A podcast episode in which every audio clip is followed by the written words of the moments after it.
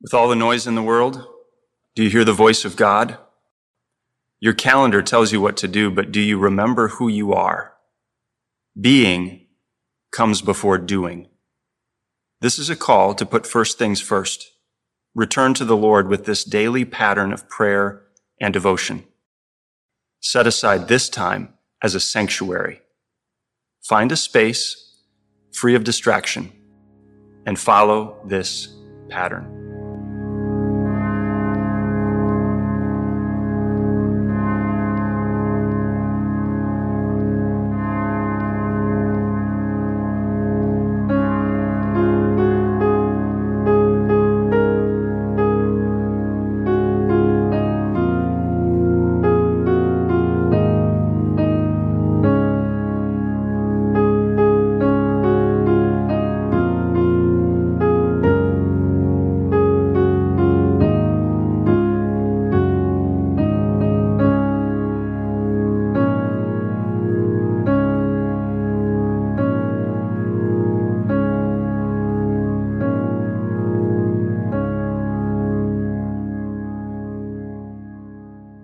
After that day, everything was different.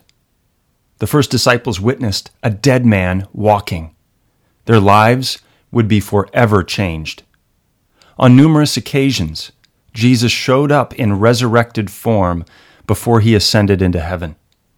In this season, we will examine six after Easter encounters with Jesus. What did he say? What did he do? In what practical ways does resurrection change my life today? Nothing will ever be the same.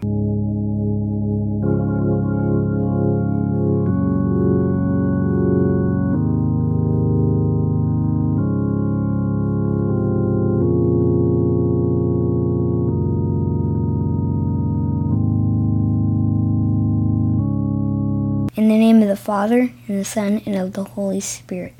Amen. O God, you are the beginning, the middle, and the end. You are all in all. Lead me, help me, forgive me, keep me from wandering and weariness. Keep my love ready and willing to serve you by serving others.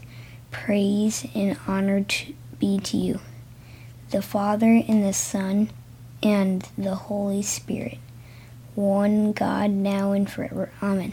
Jesus, remember me when you come into your kingdom. Jesus, remember me when you come into your kingdom. The Confession. O God, how can I believe without your help? I'm filled with doubt. I ask questions like, what about? Or is it really true? How do I really know that you're there, that you're listening, that you care about me? Lord, I confess with honesty all my fear and disbelief. Spirit of the living God, fall afresh on me.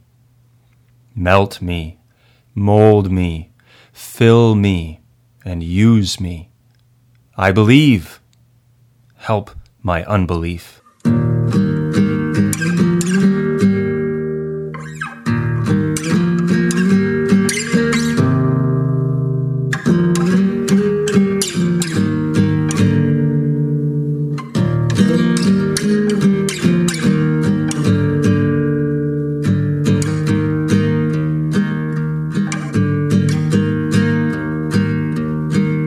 Word for today from Mark chapter 16, verses 9 and 10.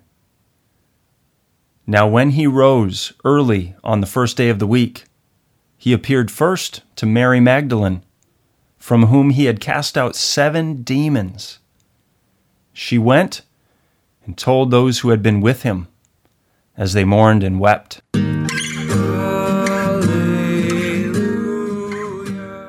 The meditation. Have you ever met a person that you thought had a demon? I think I have. It was like there was an evil force that haunted her, something that no doctor could diagnose, that no pill could medicate. It was a condition beyond explanation, and I was pretty sure there was some sort of evil force within her. That gives me a little hint of Mary's life. Mary from Magdala. She had a before and after experience. Before, she was haunted. Scripture says that she was possessed by seven demons. I picture Mary avoiding eye contact because she was afraid that if you looked in her eye, you could see what was inside her. She was ashamed and scared, so she always looked down. This was her life before. But everything changed the day she met Jesus of Nazareth. He looked her in the eye. He called her by name. He confronted all her demons. And her life was at that moment defined by before and after. Before an encounter with Jesus and after. But she had another before and after experience. Before was Good Friday, all was darkness and death. After was the first Easter morning. Mary and some other women went to the gravesite early in the morning. They brought spices to embalm his body because everything happened in a rush on Friday.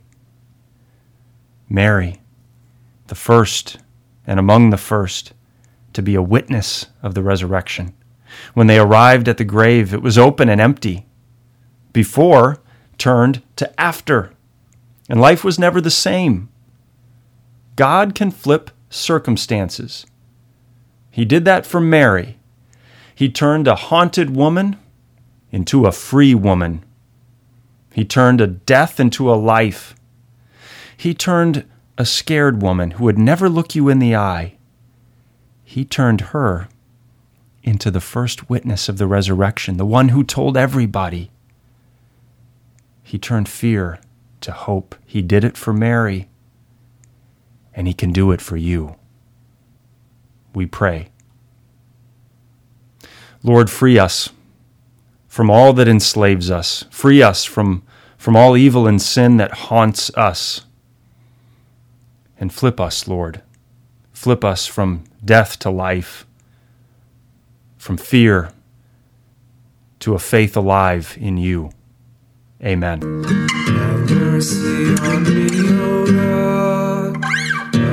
According to your steadfast love. Blot out all of my transgressions and wash away all my iniquity. Cleanse me from sin. Have mercy on me, O God, according to your steadfast love.